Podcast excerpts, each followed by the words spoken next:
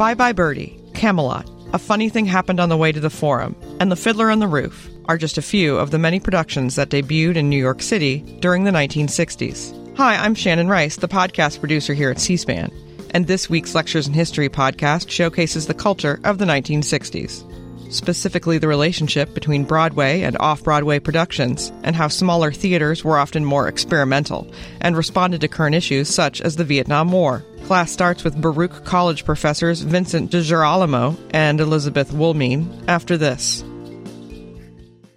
Hello. Welcome to Monday.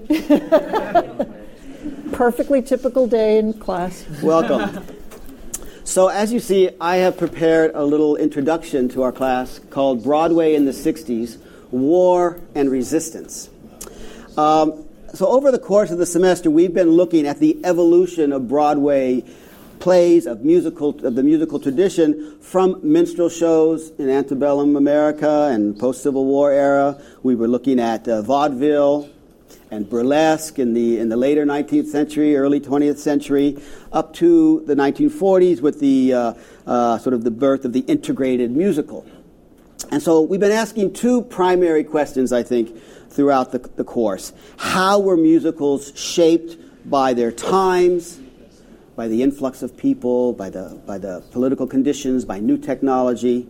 And how have musicals dealt with the major historical issues of their day, be it slavery and racism, uh, women's rights, uh, class conflict, industrialization, uh, the Great Depression, and, um, and uh, um, up to and including war has been a constant in this, in this, uh, in this story. And so, as we come into the 1960s, uh, war is necessarily of central importance.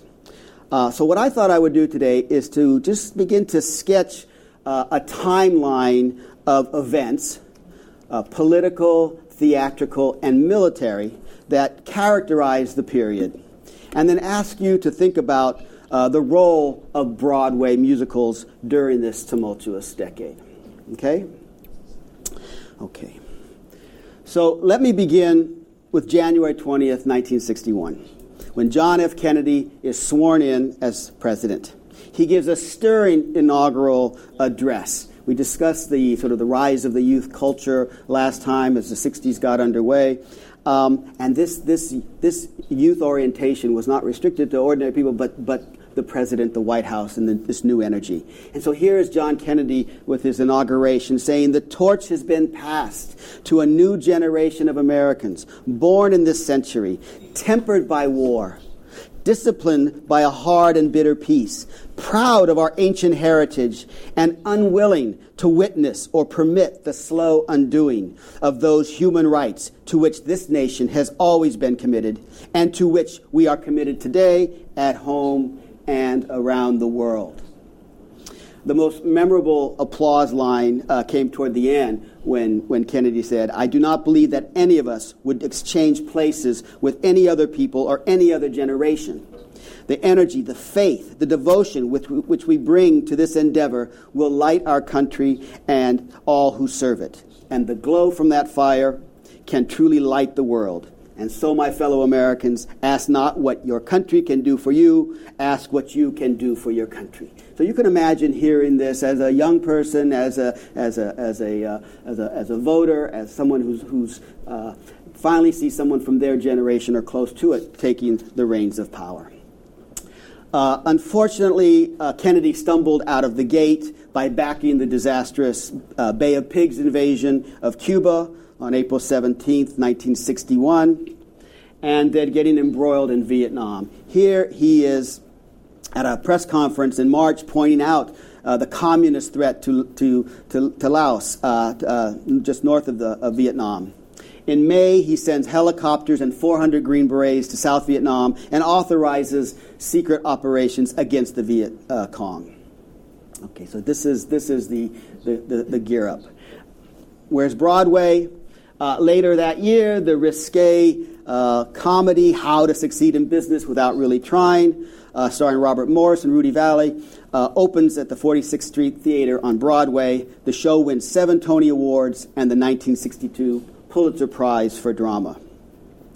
In 1962, the best musical Tony went to A Funny Thing Happened on the Way to the Forum, starring Zero Mostel, who had long been blacklisted in Hollywood uh, and elsewhere.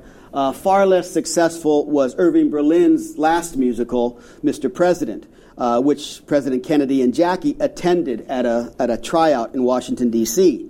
Uh, the production made it to Broadway but was panned as old fashioned despite its topical, lighthearted Cold War plot. Now, notice, if you will, and it's hard not to, the, the awesome physical beauty of this couple, couple, right? So the youth movement uh, here is carrying out this 45 year old Jack Kennedy, the second youngest president elected, and uh, Jackie is, is 33. So their energy, their, their spirit is, is uh, contagious. And indeed, um, Kennedy's brief presidency came to be known as Camelot, right? The, myth, the mythical kingdom ruled over by King Arthur, Guinevere, uh, the Knights of the Round Table. So the Camelot nickname uh, had, its root, had its roots in, in Broadway. Of course, Kennedy loved the 1960 musical, the music uh, of which was written by one of his uh, schoolmates at Harvard, Alan J. Lerner. But just as Camelot, as in Camelot, all was not well in the Kennedy administration. Uh, in October 1962, uh, the United States and the Soviet Union stood on the brink of nuclear war uh, when it was discovered that the USSR had installed uh, ballistic missiles in Cuba to prevent another invasion like the Bay of Pigs. Uh, the U.S. set up a blockade to prevent the delivery of any more missiles. And after 12 days of tense negotiations, the Soviet Union agreed to withdraw its missiles uh, if the U.S. would withdraw its missiles in Turkey. So disaster was averted, uh, but not for long. So trouble flares again in Vietnam. Uh, in August of 64, unsubstantiated uh, reports of an attack on a U.S. vessel in the Gulf of Tonkin uh, spurs Congress to pass the Gulf of Tonkin resolution, which authorizes the president to take all necessary measures, including the use of armed forces, against any uh, aggressor in the conflict. So this is the carte blanche. This is what authorizes the president to uh, uh, uh gear up this war and prosecute it without a formal uh, a declaration by Congress. Um, so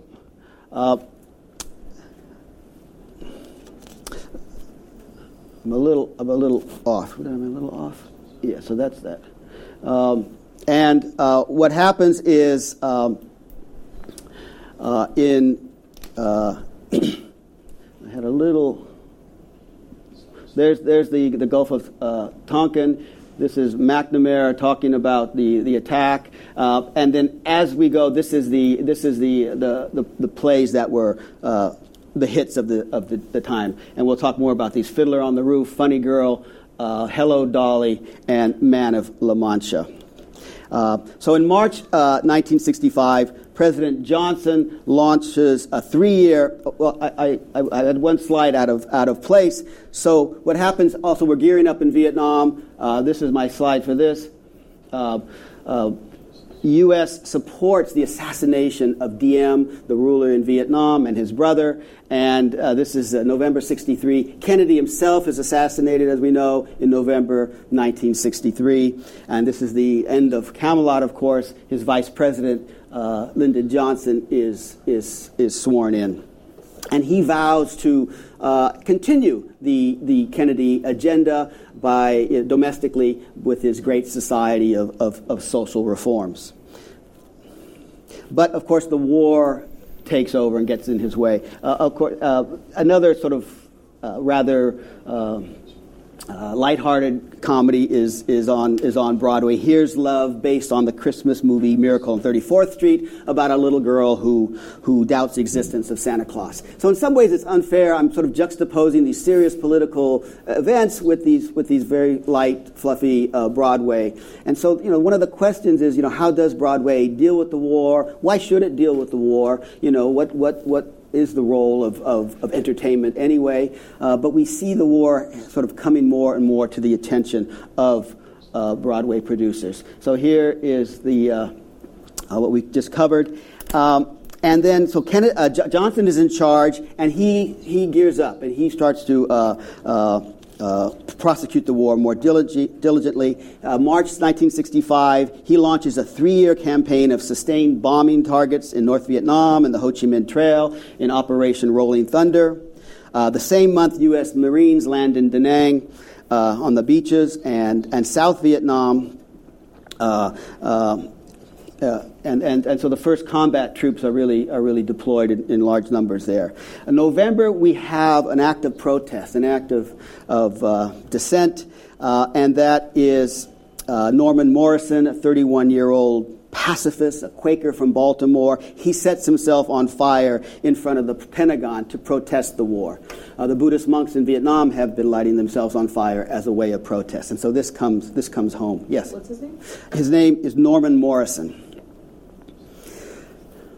Yeah. When it says with baby, does that mean that he set himself on fire with He, he actually did, and people said, give us the baby, and so they, somebody took the baby, and, and, he, and the baby lived. Uh, but right. So it's a bizarre act of protest, a very extreme act of protest. Okay, so this is what's happening. Meanwhile, on Broadway, we have a teenage Liza Minnelli making her Broadway debut in Flora, The Red Menace. Uh, but the show plummets following a brief run. Uh, the biggest flop of the season, however, is this one, Kelly, inspired by newsboy Steve Brody. Sorry for the newsboy reference. Uh, but in 1886, he, he is said to have jumped off the, the new Brooklyn Bridge, and he becomes a showman, and he launches uh, acts in, in, in, New York.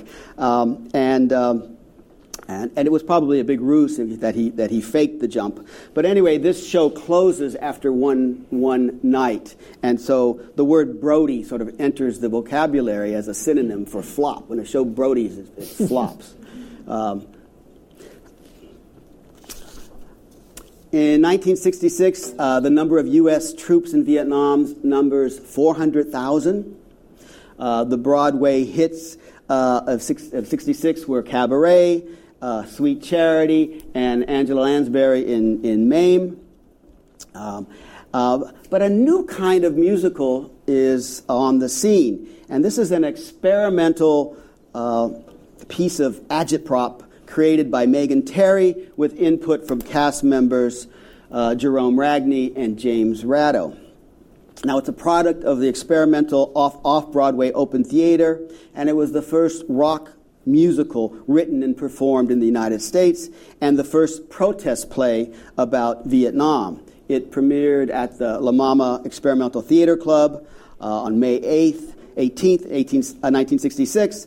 Uh, and it was also a milestone in interactive theater in that the, the actors are going out to the audience and interacting with, with them. Okay, so the, the war is coming here in this way. Uh, 67, meanwhile, the number of troops reaches 500,000, half a million. So a quarter of whom were draftees, who accounted for about 30% of the casualties.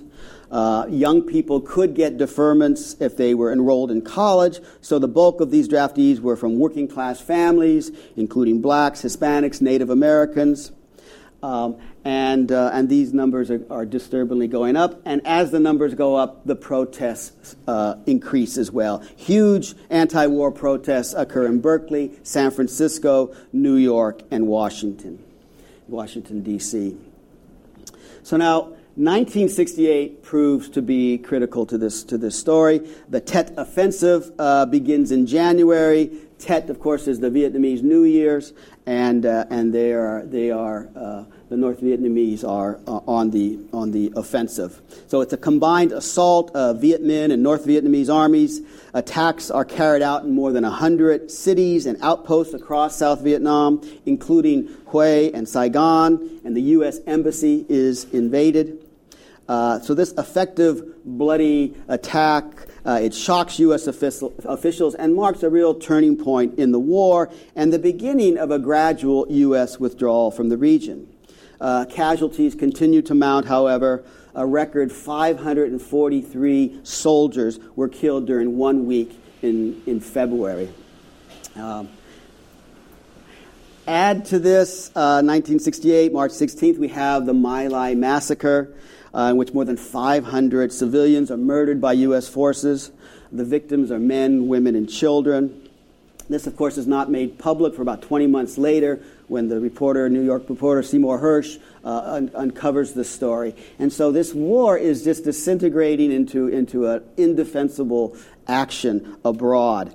Um, President Johnson halts the bombing uh, in Vietnam uh, north of the 20th parallel, and uh, he's facing a backlash about the war, and he announces uh, that he will not run for reelection. So I remember this talk. It was March 31st, 1968. It was my birthday. I was turning 13 years old, and he comes on on the television, and he said, "I shall not seek and I will not accept the nomination uh, of my party for another term as your president." This was saying, you know, I'm, i have to prosecute the war. I have to. We need peace. I'm, I'm reaching out for peace, but I can't be bothered with campaigning or anything like that. So it was, it was couched in those in those kinds of uh, service terms. But his whole domestic legacy and, and agenda was sort of being over overshadowed by Vietnam.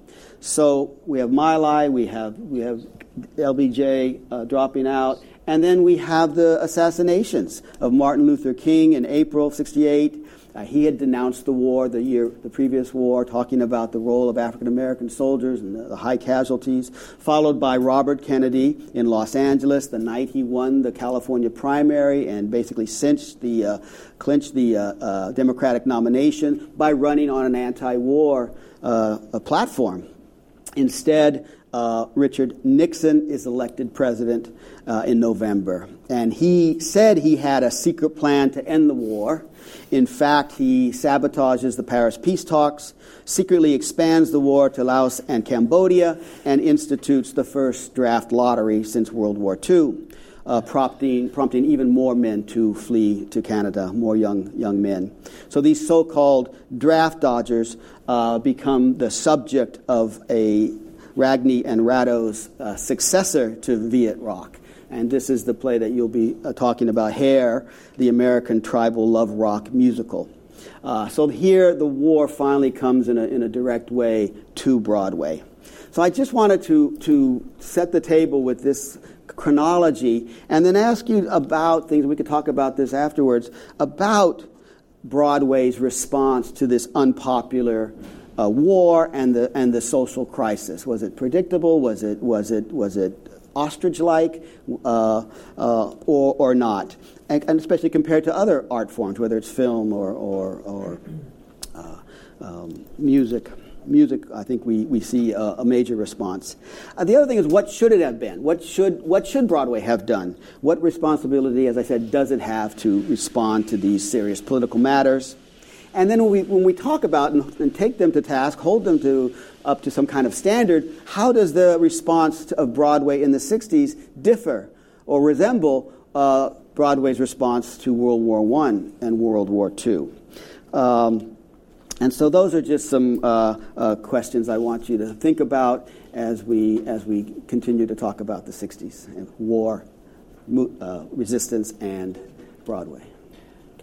Okay, so I think that what we're going to do is I'll, I'll speak for a little while and I'll talk a little bit about um, the, the Broadway experience, but I'm going to not be on Broadway for very long. We're moving into other realms, and we'll talk about the way that the war came to Broadway, I guess. And then afterward, we're going to we'll have questions, right, as they arise. So, um, we started talking a little bit already in this class about the rise of the of, of the of the youth culture, the rise of youth cultures, and the increasing generation gap, and the um, new interest in rock and roll. And as a result of this, this has basically taken away from uh, an interest in what was con- what's considered to be, I guess, kind of like old culture, older people's culture, right? Because all of a sudden there's this distinction between teenagers and their tastes and older people, parents, and their tastes. And it gets wider. So I think when we left it the other day, we were starting to talk about how uh, Broadway, its its audience was getting older, right? And they, they were doing, they were tracking this, and they're noticing like more and more younger people are saying, no, we have no interest in this, no. And I think that that's really very reflected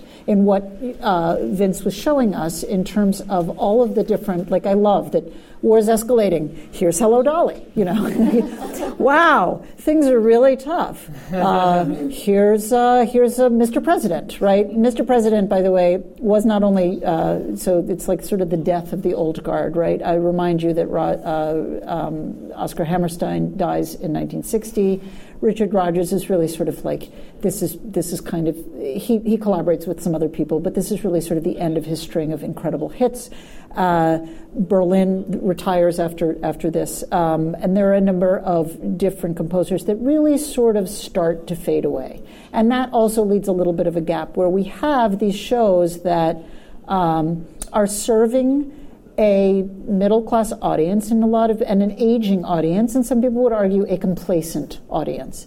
So then, where is all the anti war stuff? Where is the conversation about the youth culture? Where is the rock and roll? Where is the expression of what's going on right now? And the answer is uh, off, off Broadway. Now, in order to talk a little bit about off, off Broadway, I want to make sure that you all understand the distinctions between Broadway and off Broadway, right, in the first place. Um, so, yeah, I'm, I'm good. Um, so, uh, Broadway, we all understand Broadway, right? Commercial theater center in New York City, arguably of the entire United States. It's the, it's the most intense, right? There's commercial theaters in every city and every state, but really the, the concentration is not equaled anywhere else in the United States. And also size uh, has a lot to do with um, with Broadway. So that's generally almost a thousand seats. I think the smallest one is maybe just under a thousand seats, but most of these theaters are enormous and they are commercial, at least at this time. Um, some are now nonprofit. That's changing, but for this time period, commercial theater center, right? That's Broadway, and then off Broadway is smaller theaters that are less closely affiliated with one another, but they are scattered all over the city. Now, the off Broadway movement is old, it's been around for a long time. If you think about it, Broadway gets established at Union Square, right, before there is an understanding of Broadway as we know it now, before it even gets up to, to Times Square. But what we have before that are these commercial centers, starting at the Bowery, moving up to um, Union Square, then finally landing uh, in the Times Square area. And uh, during those times, there's always these theatrical ventures that are not that are not enormously commercial, that are not gathering thousands of people to come over and watch the show every single night. Right? There are comparatively less commercial entities, and for the longest time, starting at around the early 1900s and going through well until about the 1950s, this was known as the Little Theater movement.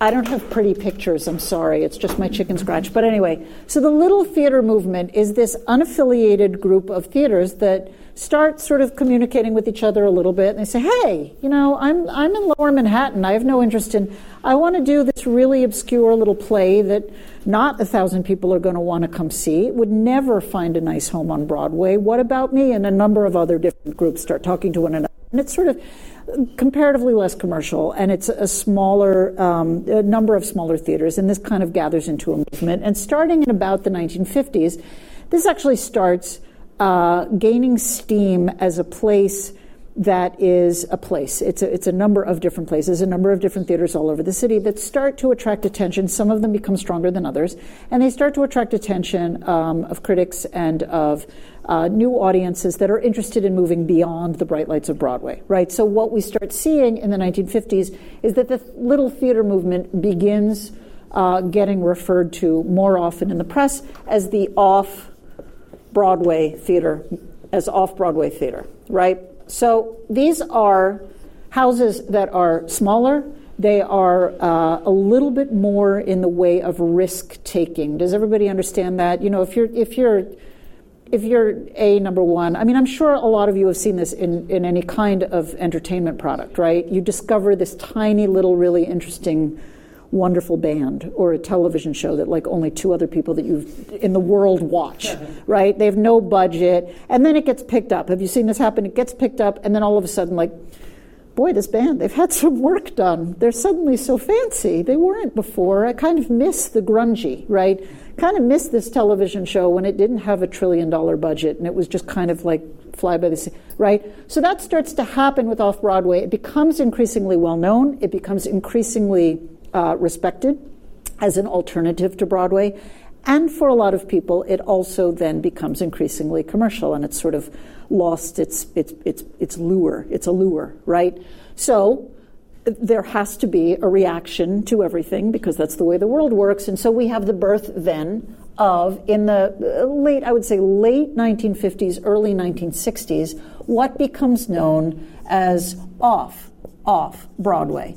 And this is, would be nice if I could spell Broadway. You'd think that I would learn how to after all these years. But anyway, so the off off Broadway movement really begins in the late 1950s, and it's kind of focused on, it really, really gathers a great deal of steam and becomes um, hugely influential for what it is through the 1960s, and especially as the war effort increases and the youth movements increase. Um, the off off Broadway movement starts really kind of unofficially with the establishment of the Cafe Cino and the Cafe Cino, you can still go to the original space where the Cafe Cino is. It is, I'm not exaggerating, I think it's probably half the size of this room.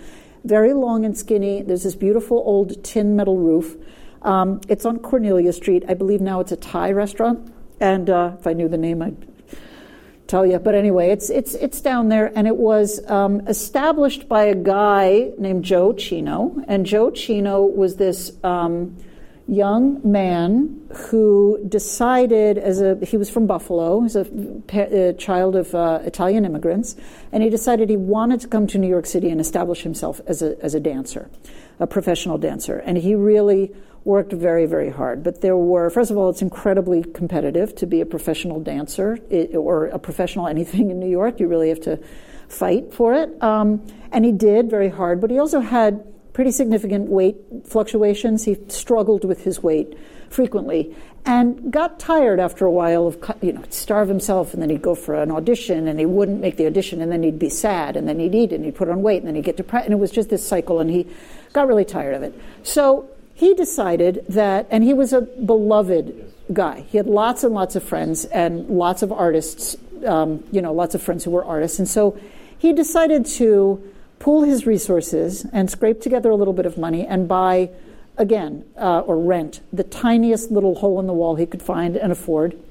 He put in a coffee maker, a cappuccino maker, and he, according to the artists that he attracted, he essentially just said, Come hang out and make art and do whatever it is that you need to do. Just do whatever it is that you feel like doing. And he began attracting, and this is again, this is in Greenwich Village, which is the site of the, the birth in New York City of uh, sort of the counterculture movement, right? So there's a lot of countercultural activity. There's a lot of artists that are coming to New York looking for work. And while they're not working or whether they're in between jobs, they come down to the Cafe Cino, they have a cup of cappuccino, and they decide to paint on the walls and exhibit it. Or they decide to collectively write a play and put it on in the tiny corner on a table while people sit around and sip coffee and sip cappuccino and maybe bring in a glass of a bottle of wine or something and watch. And Joe Cino starts to um, encourage an increasing number of artists who become affiliated with the Cafe Cino. Um, I'm thinking of Lanford Wilson. These are some of the Patrick Wilson, two Wilsons, um, Patrick and Lanford Wilson. Um, uh, Doric, there's, there's, a lot of Wilsons. Doric Wilson, there's many Wilsons. Um, uh, and then who else? Who else was uh, Sam Shepard? Was the the you know the um, experimental playwright Sam Shepard was was briefly involved. Uh, he was there for a while, and so there are a number of people that start coming in and writing these experimental plays. And Joe Cino uh, died in 1968, and so he had been sort of working um, at establishing this little this little tiny theater place. But what started to happen by the time he died, over the course of uh, the ten years since 1958, when he first moves into this little theater, this little tiny cafe, um, and the time that he dies in 1968, the idea of creating theater uh, in New York City in alternative spaces. Uh, in ways that are very decidedly not commercial starts to gain steam. Joe Cino is not the very first person to encourage people to make art. There are uh, uh, theater makers that have come before. There's the Living Theater, which is actually still, you can Google them and find out about the Living Theater, but there was this theater. This group was founded in the late 1940s and had been around.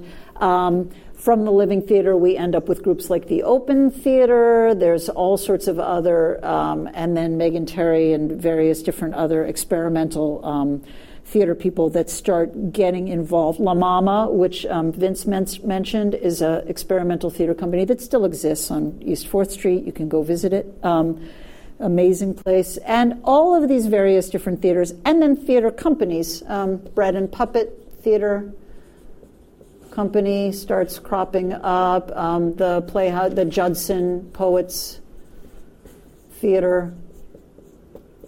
Um, the Living Theater is working in the Open Theater, La Mama. All of these are theaters, along with the Cafe Cino, that start basically putting together like a do it yourself attitude, like a DIY attitude, right?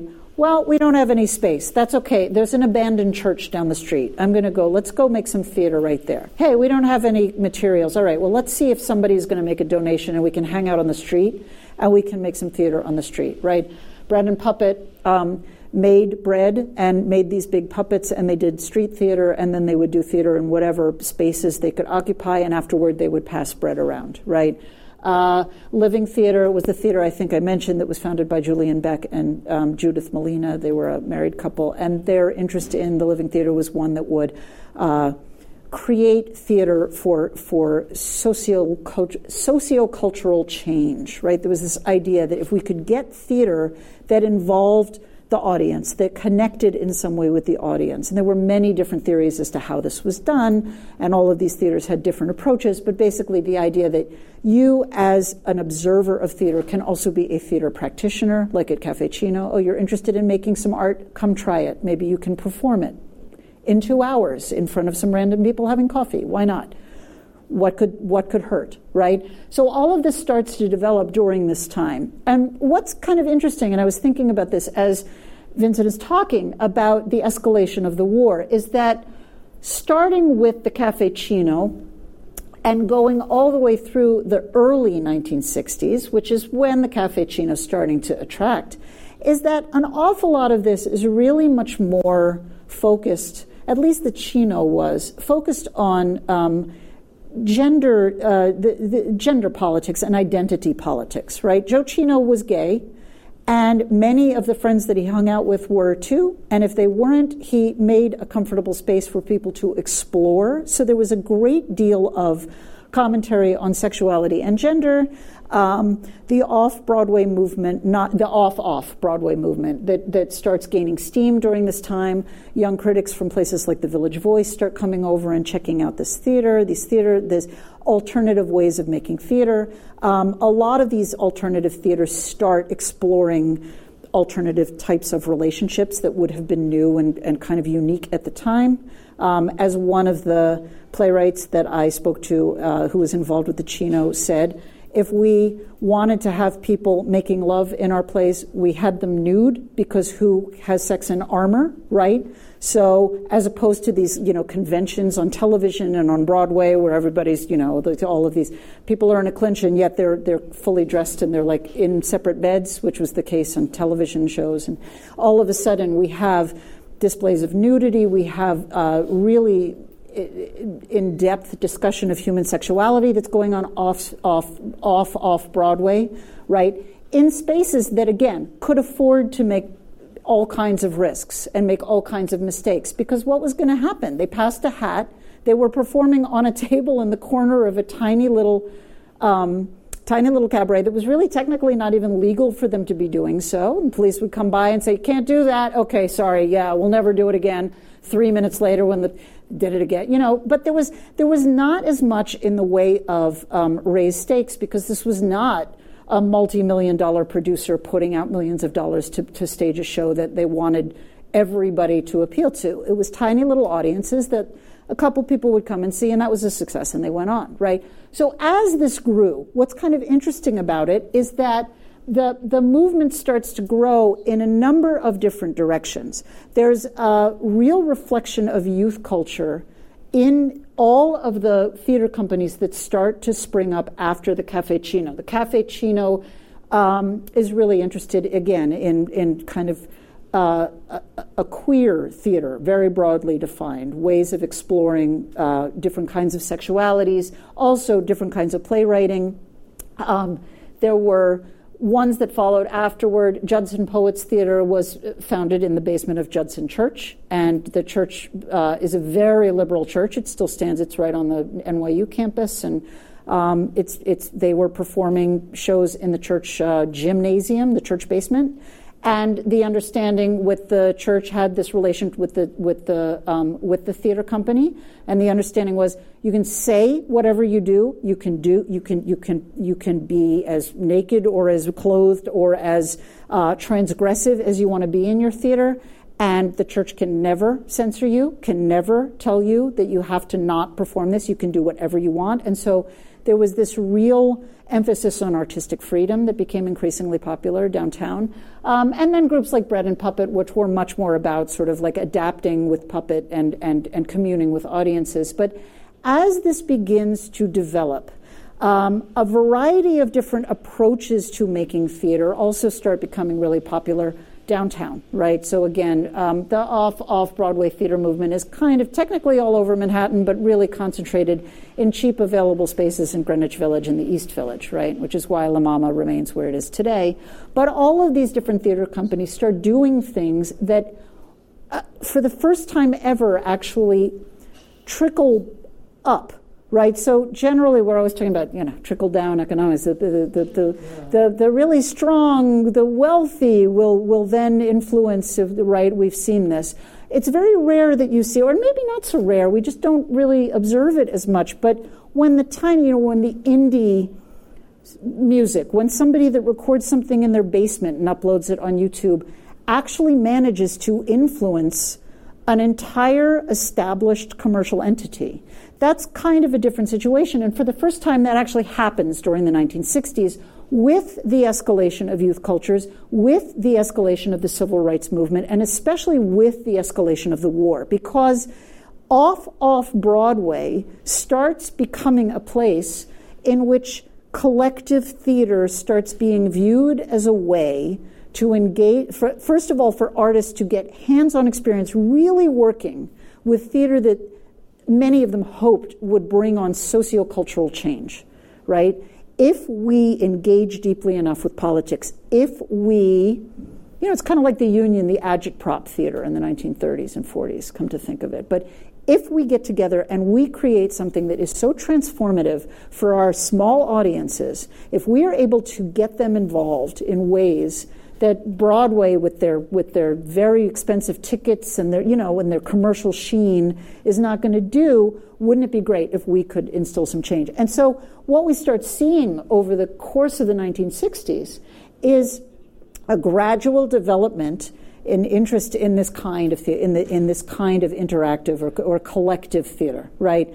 Um, Vince's mention of the open theater so the Open Theater is actually uh, descended. So um, the Living Theater is this company that, again, um, I reiterate, is, is, is, founded in 1948. It's Julian uh, Beck and Judith Malina, this couple, and they come up with this idea of creating theater for sociocultural change.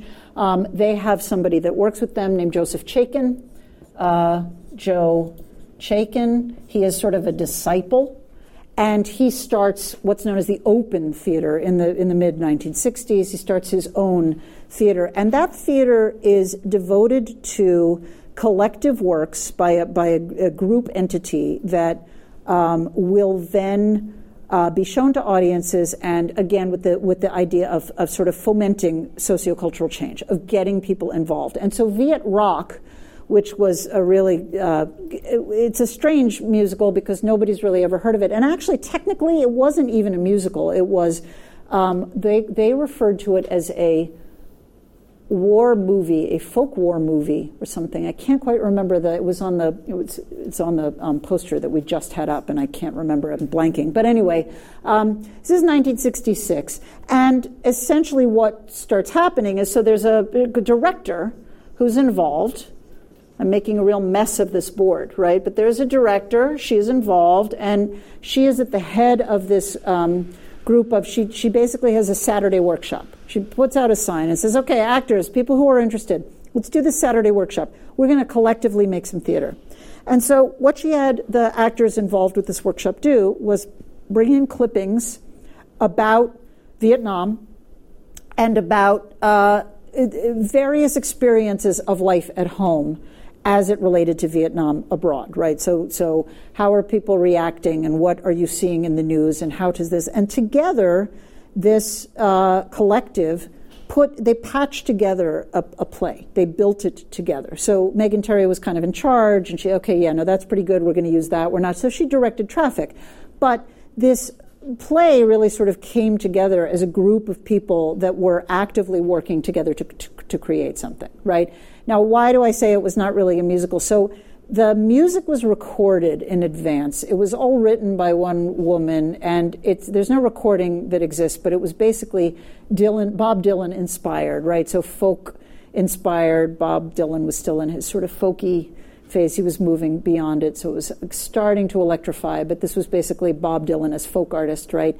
And her music is essentially um, woven through this piece, but through recording. So there's people enacting various different scenes that relate to the war in Vietnam and the reaction to it at home. But what we see an awful lot of, especially um, in between, is is then the occasional like like like interstitial music or music that's being played through recording, right? So it's not really a, a musical as we understand it, but it did feature two of the people that were in it um, were the creators of Hair, uh,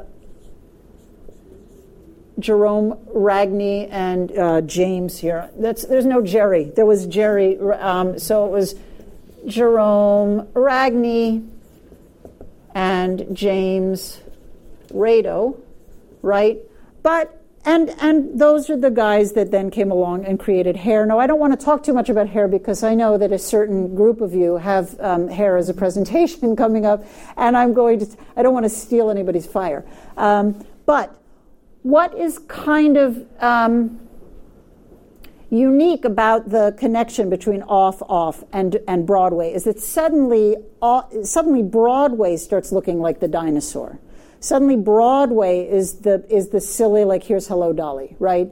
And off off Broadway is the place where people are going for their real cutting edge innovation. Now, this doesn't mean that Broadway did not engage with Vietnam. There were plenty of plays that were being written about Vietnam. There were plays that started off or off off Broadway that moved to Broadway, right? The idea that we see this still happening all the time, and this really began starting at that time. It was not really typical to move something from one place and put it in a more commercial area, but at this point, this starts to become, you know, the public theater is established uh, in, in the mid 1960s. All of these off Broadway entities or off off Broadway entities that then begin to exert and uh, influence on, on Broadway, right? So this starts to happen, but what we start to see during the development of the escalation of the war in Vietnam is a number of different um, theater techniques that very slowly start to influence Broadway. Now, the problem is you cannot.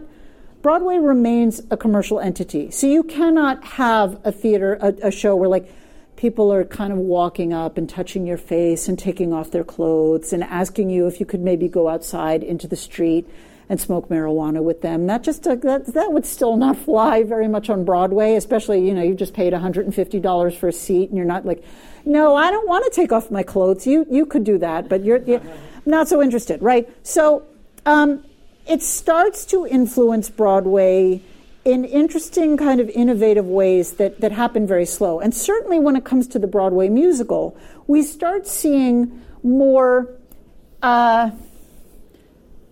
distant and and less very very direct influences from off off Broadway to Broadway. So there are various innovations that start coming up onto Broadway before Hair gets there. Stage nudity starts, and I know that doesn't really have much to do with Vietnam, but it certainly has to do with the sexual revolution, and it certainly has to do with the youth culture, right? Because the youth culture more more comfortable sexually, more interested in in in sexual being, in loving one's body. All of that stuff starts happening with the with the various youth cultures, and we start to see, starting in the fairly early 1960s, the occasional flash of somebody's you know backside or something, or uh, full nudity, rarely in, in plays, um, hair being the first time that, that stage nudity happens in a musical on a Broadway stage, right? The whole cast disrobes. Um, but we also start seeing innovation in the form of more um, uh, stage techniques and, and also ways of reading into theater that we're going to talk about, I think, much more in depth on Wednesday. But I, would like to sort of get the ball rolling a little bit here. I understand that you guys started talking a little bit about cabaret and about um, fiddler right? I mean, no, you didn't. You didn't talk about cabaret or fiddler. I'm wrong. You started talking about um, about uh, um, concept musicals, yes, right? Concept. concept. musicals. So concept musicals um, are really, in a lot of ways, influences that that come from uh, beyond Broadway, right? The idea of a concept musical is the idea of experimenting a little bit with, with the form that you have. And so, what we start seeing, and this is something that we'll take up again on um, Wednesday, though I'd like now for us to be able to have questions in a conversation. Um, uh, what we start seeing with concept musicals is the director as auteur, like the director as the creator, as God, right? Um, very often the director, and that actually doesn't come from off off Broadway at all, right? The idea that like that that um, Jerome Robbins or um, you know various different directors could be like a choreographer and a director and the the person that conceives the idea for the entire work, right? That's kind of what a concept musical ultimately is, but also. Um, Fiddler and Cabaret are particularly interesting to me in light of the Vietnam War, the, the, the youth movements, various different um, civil rights movement, because they are set in a faraway land in different times, right? Fiddler on the Roof is shtetl life at the turn of the century in Russia. Cabaret is um, Cabaret is uh, is before the fall of the Weimar Republic in in the rise of Nazi Germany, right? And my questions for you, and this is not to talk about now, this is for next time, but this is what we're going to start with. My questions for you is how does that relate to 1960s in America? How do those two relate to the 1960s in America? Because that's what we're going to be talking about on Wednesday. For now, I'm kind of interested in um, sitting back down here, and we can we can maybe take questions and, and elaborate on some of the stuff that we've talked about. Yes. I was just um, curious if the um, director as a term was uh, directly a film uh, influence? Oh. No, no, no, no. Uh, oh, I'm sorry, Shocker. No. Okay. Um, yeah, uh, you mentioned direct, so I know because I know at that time that's a very. It's not. I, I I don't. Um, I don't think so. I think it has more to do with the fact that a number of different composers and uh, that I think it has more to do with the fact that on Broadway at the time, the concentration had begun as a result of um, integrated musicals, right? So Rodgers and Hammerstein, they're super, super important because they've written all this music, and we must have them, and we must have their imprint on this piece, right? It's the idea of an imprinted piece, like the idea of somebody that's um, creating, right? Jerome Robbins becomes increasingly important. I think that just the dominance of the of the of the artist um, uh, is is what drives that. I also think that there's also the experimental the, the experimental interest in sort of taking the Broadway musical and adjusting it to a darker and more experimental time matters a lot too. So those are, but I'm not sure that it's directly related to film. How about the matters at hand? How about the subjects at hand? How about Vietnam and off Broadway and off off Broadway? Are there questions or about any of the musicals that that?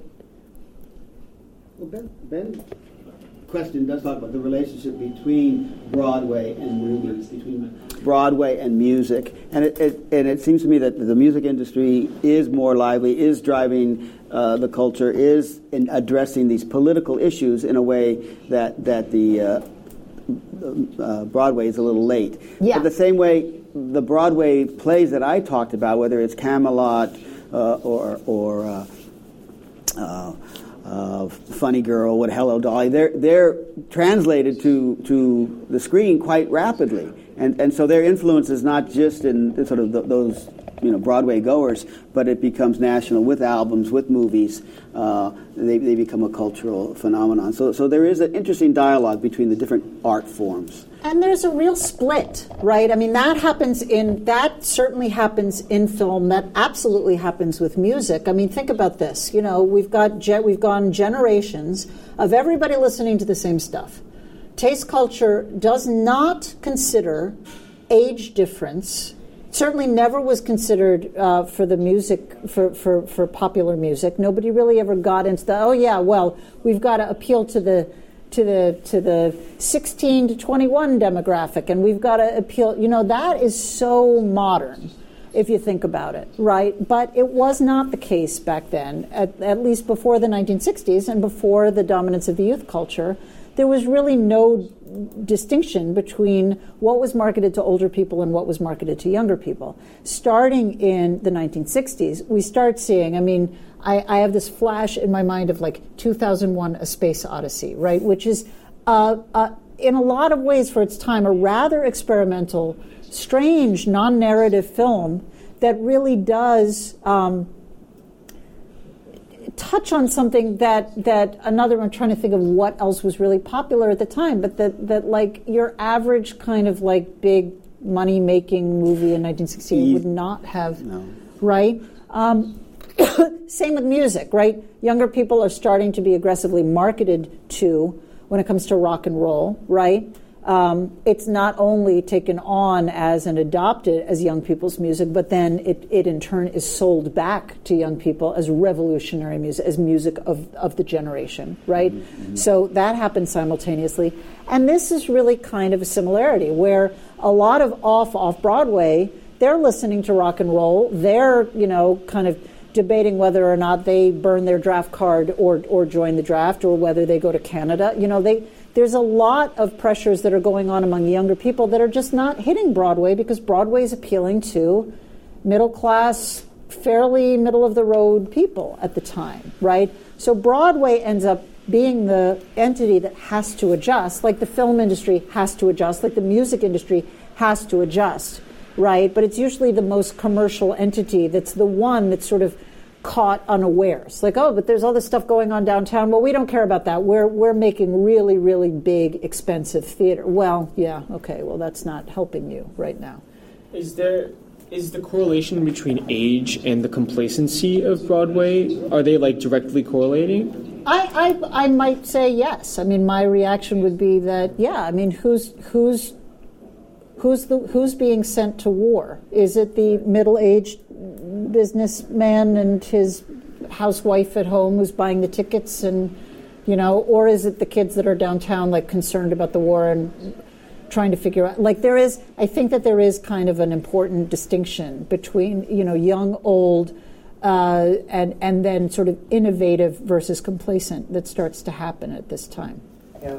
Uh, One second. Wait for the mic, please. Yeah, I was going to um, ask about that because it seemed like there was so many flops in like the early '60s, or at least there was a good number of flops. That how did they balance the uh, idea of like like how how far can they, could they have gone in terms of like innovation to not lose the appeal of their older Yeah, there's there's always and that remains. That's so I think that there's something like 80% of eight, like there's a ridiculous amount of of number. I can never remember and I yeah, it's like something like eight, 20% of, of of Broadway shows do like make their money back and and don't you nobody nobody quote me on that because I'm pulling that I don't have notes and I don't have but it's it is a vast majority of shows that do not do well on Broadway. And then the ones that do, you could retire. You would never have to work. You know, I mean, the guys that are the, the, the Hamilton, they, they're, they're, they could be done if they wanted to. That's terrific. They won't be. I hope that they make many more. You know, I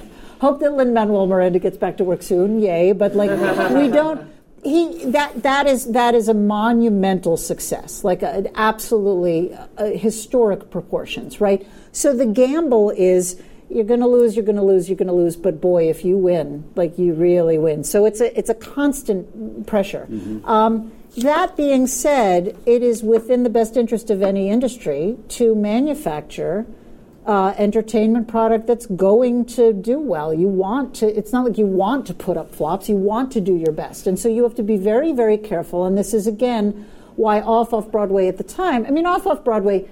I don't know how many of you have ever heard of a lot of these. You know, raise your hand if you've heard of any of these.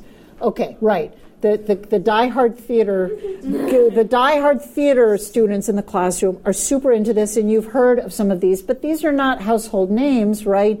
You might have heard of uh, Rodgers and Hammerstein, eh, whether you know Broadway even before you registered for this class. Like, so volume matters, but you also so you've got to um, you've got to balance the commerce with the art on Broadway, I think in ways that are, it's a very careful cocktail. You need to be able to justify charging $100 a ticket. Back then it was a lot less, but still it was pricey versus going in and buying a cup of coffee from somebody and throwing some change into a hat that's being passed. That's an awful lot cheaper. And then if you're not sufficiently entertained, who cares? You, you bought a nice cup of coffee and you sat and you watched something interesting and you left and it cost you 50 cents, right? Versus, wait, I, I spent all my money. I'm so mad. I'm going to tell all my friends not to go see this. I'm furious. And it doesn't, right? So it's bigger stakes and it's more, and I think that um, Broadway was thus in something of a bind where, just like, I mean, commercial film, you know, you can't just launch something and have it be like, hey man, we're all going to sit around. They tried after Hair, they tried to bring in a lot more. Can I, can I answer? Yeah, please. Give a response based on reading your book and others. Is that you know to, to Matt's question? It's not. It's not so much the flops were not because they were too experimental and nobody went. The flops were because they were old fashioned. They Yeah. were corny and they were yesterday. And so I think that that's also driving change uh, in the mainstream theater world. Yeah. So I guess what I'm confused about is kind of why Broadway takes so long to get onto that to to the um, kind of appealing to that audience demographic. Like the music industry moved super fast between between uh, the 50s into like the late 60s, between rock and roll uh, rising throughout the entire country. So why did Broadway take so long to you know after all the Hello Dollys and the the Camelots and the Man of La Manchas? Like why did it take so long for Hair to get there? Because, well, go ahead. Were you going Would to it, add? would it be like a logistic thing because it's so easy to go into a studio and record as opposed to like getting a cast, getting a, a writing team, getting composers to create all this thing? There's that. I mean, there's workshop. certainly that. Okay, there is there, there is that percolating. Uh, Broadway shows take a very very long time. But the other thing is, I want to point out that there, there was a string of flops, but all the ones you mentioned were absolutely enormous. I mean, Hello Dolly was one of the longest running shows of its time. It, it was an absolutely so. Nobody lose sight of the fact that just because Broadway was slowly starting to lose its younger audience doesn't mean that it necessarily felt like it absolutely had to scramble to change, right? And it tried over the course of the 1960s to attract young people, right? I, I think we mentioned rock and roll. And actually, Mr. President had a rock and roll song in it, right? The entire State Department or something burst into the twist. The twist, of course, a 1950s trend that Irving Berlin was getting to in 1962, right? So they're a little behind the times, and I think a lot of the reaction was sort of like, guys, you don't get rock and roll, you don't get the new stuff. Stick to what you're doing well. Stick to what you're doing well. Hello Dolly's doing fine. Oh, but wait a minute. Like we might appeal. Hair was an accident. I, again, hair was almost accidental. I want to leave that for those of you that are going to be leading the class on hair. But those of you that are leading the class on hair, you might want to scribble down that hair was an accident. How was hair an accident? And the other thing is that once hair did break through, it what didn't open the floodgates. It wasn't as though No. that was the beginning of, of many, many rock musicals. No, everyone that came after it was terrible. It was a horrible. And then they were like, okay, well, this clearly was just a fluke. Gabrielle, did you have a question or? Oh, um, just building off of like Nick's question. Yes, he's there. Oh, um, that like why Broadway moved more slowly than uh, music or whatever. It could have been because of the audience and who they're trying to appeal to. That's right. And how the younger audience is moving to the um, like more progressive kind of smaller theaters or yeah. Yeah, it's worth mentioning that every time they did try to bring rock and roll to the Broadway stage, or every time they did try to bring the voices of the youth movement to the Broadway stage, what would very often happen was they tried to do it in a way that was appealing to grown ups. Um, so the first rock and roll, with the exception of like Bye Bye Birdie, was, was made fun of everybody. So Bye Bye Birdie was cute and it was fluffy and it made fun of grown ups and it made fun of kids and it made fun of rock and roll, but it made fun of grown ups' hatred of rock and roll. So it was like an equal opportunity making fun of everybody. And so everybody had a good time because everybody was in on the jokes. But most of the rock and roll, like Irving Berlin's trying to bring a twist to the stage, like 10 years after, or five years, or seven years after the twist was even popular, like for who? Like what's what's that going to do, right? And a lot of times there were there were songs that were brought into Broadway musicals that were like, okay, here's some rock and roll. Wow, isn't this rock and roll stupid and boring and repetitive and loud? Isn't that hilarious? Like that's not going to attract young people that are taking this music and this time mm. period seriously. That's not going to win any favor among young people that, oh, great, there's some rock and roll on Broadway.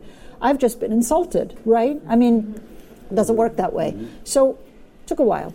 Mm.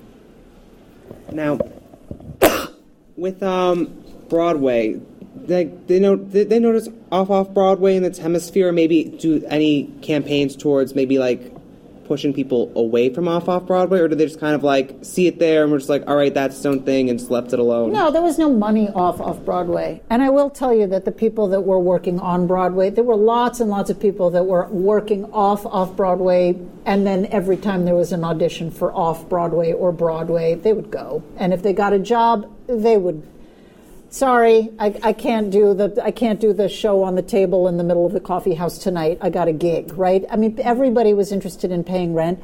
Broadway, they, there was a, it was a, uh, it was a tense uh, relationship, but it was a beneficial relationship. It was a connected relationship, and everybody that was working off Broadway. I mean, a lot of the off off Broadway denizens.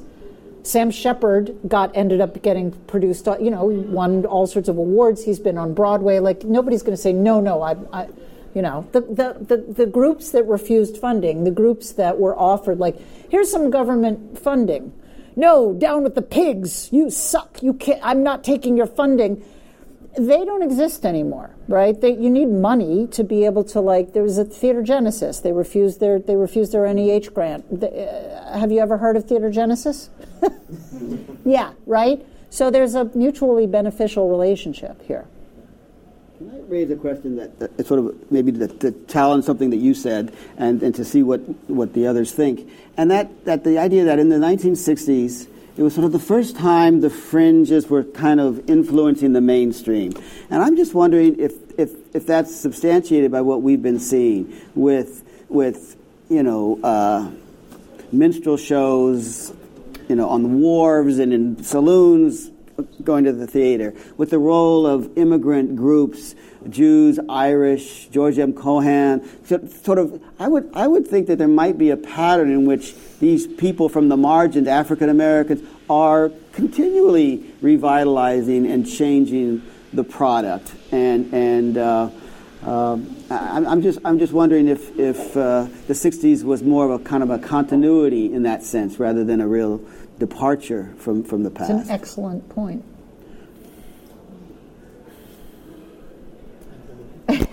dances where do dances come from they don't go Yeah. they don't come from cotillions down to the street they go from the street up uh, and, and, and other kinds of you know fashions and Yeah. and, and so I- so I, I think I think uh, the fact that Broadway is is uh, receptive to these new generations, new ideas, is part of what can does keep it uh, dynamic. Now look at Hamilton. I mean, how how long has hip hop been in existence before Broadway finally gets its first big gigantic hit that includes some some hip hop in it, right? I mean, it's took it's only taken what twenty something years. It's so I mean, I think so. Yeah, right, more. Yeah.